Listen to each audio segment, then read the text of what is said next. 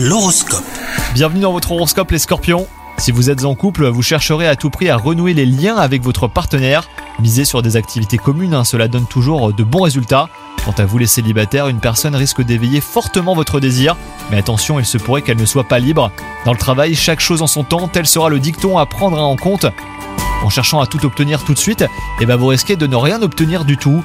Manœuvrer dans la précipitation ne donne jamais rien de concluant. Prenez votre temps et concentrez-vous hein, sur une chose à la fois. Et enfin, côté santé, bah, c'est une possible baisse de forme qui vous attend, mais vous pourrez compter sur un moral d'acier. Si vous avez besoin de fournir des efforts, eh ben, votre volonté suffira à trouver l'énergie nécessaire. Avec une bonne nuit de sommeil, tout se rééquilibrera. Bonne journée à vous